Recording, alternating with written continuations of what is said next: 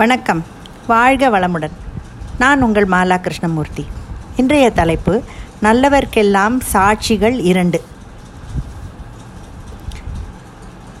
நம் எல்லோருக்கும் மனசாட்சி என்பது உண்டு. அது நமக்கு மட்டுமே தெரிந்த ஒன்று. அவரை நமக்கு சந்திக்கவே நேரம் இருப்பதில்லை. அல்லது அவரிடம் பயந்து ஒளிந்து கொண்டிருக்கிறோம். இது ரொம்பவே ஆபத்தானதுங்க. அடிக்கடி அவரை சந்திக்க வேண்டும். அவரோடு பேச வேண்டும். ஏனென்றால் அவர்தான் நிஜம். நமது மான அவமானத்தின் நிர்ணய சக்தி நமது வெற்றி தோல்விக்கு வழி வழிவகுப்பவர். நமது நிஜ பிம்பம் நம்முள் ஒளிந்திருக்கும் நிஜ மனிதரை எப்போ துணிந்து பார்க்கிறோமோ அப்போதுதான் நம்மால் தைரியமாக உலா வர முடியும். வாழ்க்கையை துணிவுடன் எதிர்கொள்ள முடியும். பிரச்சனை என்று ஒன்று வரும்போது இவனை சந்திக்க பயந்து கொண்டு சாமியே சரணம் என்று போ போகிறவர்களும் உண்டு. பூஜை பாட்டு என்று சொல்கிறவர்கள் சாமியார் அல்லது ஜோசியம் என்று போகிறவர்களும் உண்டு. இவர்கள் எல்லாம் போலிகள் தான் நல்லவர்களுக்கெல்லாம் இரண்டு சாட்சிகள் உண்டு. ஒன்று இந்த மனசாட்சி இரண்டு தெய்வத்தின் சாட்சி. மனசாட்சிக்கு விரோதமாக காரியங்கள் எதையும் செய்யக்கூடாது. அப்போது நமக்கே நம் மீது நம்பிக்கை போய்விடும். பிறர் நம்மை நம்ப வேண்டும் என்று எதிர்பார்ப்பதில் அர்த்தமே இல்லை. நம்பிக்கை இருந்தால் கல் கூட கடவுளாக காட்சி தருவார். சிற்பியின் ஒளிப்பட்ட படப்பட கல் கடவுளாக மாறுகிறது. அதே போல நம் மனதை செதுக்கி செதுக்கி மனசாட்சி என்பதை அறியலாம். ஆழ் மனமும் அதிலுள்ள மனசாட்சியும் மிகவும் வலிமை வாய்ந்தது. தருமர் மிகவும் நல்லவர்தான். ஆனால் அவருக்குள் இருந்த சூதாடும் ஆர்வம் மகாபாரத போருக்கே வித்தாயிற்று. வெளியே ஒரு மனிதர் உள்ளே வேறு மனிதருக்கு ஒரு உதாரணம். அதனால் நம்மை செம்மைப்படுத்துவதே வாழ்க்கைக்கு இனிமை. தெய்வத்தின் சாட்சியை வைத்து தான் திருமணங்கள் நடக்கிறது. அக்னி பகவான் சாட்சியாகத்தான் ஹோமம் வளர்த்து அம்மி மிதித்து அருந்ததி பார்த்து கல்யாணம் நடக்கிறது. கூடவே கூடியிருக்கும் சுற்றமும் நட்பும் மனித சாட்சிகள். கூடவே இரண்டு மனங்களின் பரஸ்பரம் நம்பிக்கை அன்பு. இது உடைந்தால் எல்லாமே உடைந்து வீணாகிவிடும். பொண்ணுக்கும் பொருளுக்கும் பதவிக்கும் ஆசைப்படும் சராசரி மனிதர்கள் இந்த மனசாட்சி தெய்வத்தின் சாட்சி எதற்கும் பயப்படுவதில்லை. எனக்கு சிங்கப்பூரில் நடந்த சம்பவம் ஒன்று நினைவுக்கு வருகிறது. பகிர்ந்து கொள்கிறேன். பேத்தியை பார்த்து கொள்ள சென்றிருந்தேன். பள்ளியில் அவளை விட்டுவிட்டு வரும் வழியில் பக்கத் ஒரு பக்கம் வீட் பெரியவர் ஒருவர் தலையில் அடிபட்டு ரத்தம் சொட்ட உட்கார்ந்திருந்தார். எல்லோரும் வேடிக்கை பார்த்துவிட்டு சென்று கொண்டே இருந்தார்கள். நானும் சற்று பொறுத்து பார்த்தேன். யாரும் அவருக்கு உதவுவதாக தெரியவில்லை. என்னால் அப்படி சும்மா இருக்க மனசாட்சி இடம் கொடுக்கவில்லை. அருகே சென்று உங்கள் வீடு எங்கே உள்ளது? என்று ஆங்கிலத்தில் கேட்டேன். முதலில் சரியாக அவரால் பதில் சொல்ல முடியவில்லை. பக்கத்தில் வேலை செய்து கொண்டிருந்த இந்தியர் ஒருவரை உதவிக்கு கூப்பிட்டேன். அவரும் வந்தார்.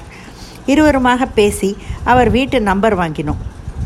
எங்கள் பிளாக் என்பதால் கைத்தாங்கலாக பிடியுங்கள் கொண்டு வீட்டில் விட்டு விடலாம் என்றேன். அவரும் அந்த கூட இருந்த அந்த ஆளும் சரி என்று ஒத்துக்கொண்டார்.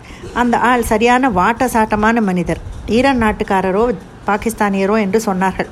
எப்படியோ நடத்தியவரை லிஃப்ட் வரை கூட்டி வந்தோம். நான் போகட்டுமா என்று கேட்டார் கூட வந்தவர். எனக்கு பயம் பிடித்தது. இல்லை இல்லை அவர் வீடு வரை சற்று வாருங்கள் என்று கெஞ்சியதில் ஒத்துக்கொண்டார். லிஃப்ட் பத்தாம் மாடியில் நின்றவுடன் வெளியே வந்து அவருடைய ஃப்ளாட் வாசலில் உள்ள மணியை அழுத்தினோம். ஒரு முப்பத்தைந்து வயது ஆள் இருக்கலாம் வெளியே வந்தார். பெரியவரை ஒரே இழுவாக இழுத்து உள்ளே தள்ளி கதவை மூடிக்கொண்டார். நாங்கள் ஒருவரை ஒருவர் பார்த்து கொண்டோம். மனிதர்கள் எப்படி இருக்கிறார்கள்? மரியாதைக்கு கூட ஒரு தேங்க்ஸ் கிடையாது. அதை எதிர்பார்த்து இந்த காரியத்தை செய்யவில்லை என்றாலும் எனக்கென்னவோ மன நிறைவாகத்தான் இருந்தது. பின்னால் விபரமாக ஆபீஸ் விட்டு வந்த பிள்ளையிடம் சொல்லி நிறைய திட்டும் வாங்கியது மறக்காது. அவன் கூட்டிலும் நியாயம் இருந்தது. ஒருவருக்கு இல்லாத அக்கறை. ஒருவருக்கும் இல்லாத அக்கறை. உனக்கு எதற்கு அம்மா? பணம் பர்ஸ் ஏதாவது காணோம் என்று அவன் கூறினால் உனக்கு தானே அம்மா பிரச்சனை? அதுவும் வெளியூரில் என்றான். போடா நமக்கு மேலே சாமி என்று ஒருவர் இருக்கிறார். இதற்கு சாட்சி என்று இதற்கு அவர் சாட்சி என்று கூறினேன். இந்த பாடலை பார்த்தவுடன் அந்த நிகழ்ச்சி ஞாபகம் வந்தது. பாஞ்சாலிக்கு தவறிழக்க நினைத்த துரியோதனனும் துச்சாதனனும் அழவில்லை. ஆனந்தமே பட்டார்கள். பாஞ்சாலியை துகிலுரைய போனான் துச்சாதனன். பாஞ்சாலி கோவிந்தா என்று கிருஷ்ணனை தெய்வத்தை துணைக்கு கூப்பிட்டார். தன்னை காப்பாற்ற தெய்வமும் தெய்வமும் வந்து காப்பாற்றியது. பாய்ந்து ஓடும் நதி வற்றிவிட்டால் அது நதியின் குற்றம் அல்லவே. இரும்பு தூணை அதை பிடிக்கும் துருதான் தூள் தூளாக்குகிறது. வலிமையான கட்டைகளை கூட கரையான் அரித்து போடுகிறது. புயலில் பெரும் மரம் கூட வேரோடு சாய்கிறது. இதெல்லாம் இயற்கையின் நியதிதான் இதற்கெல்லாம் பதில் பறவைகள் கூட சொல்லாது என்று சொல்கிறார் பாட்டில் கண்ணதாசன் அவர்கள்.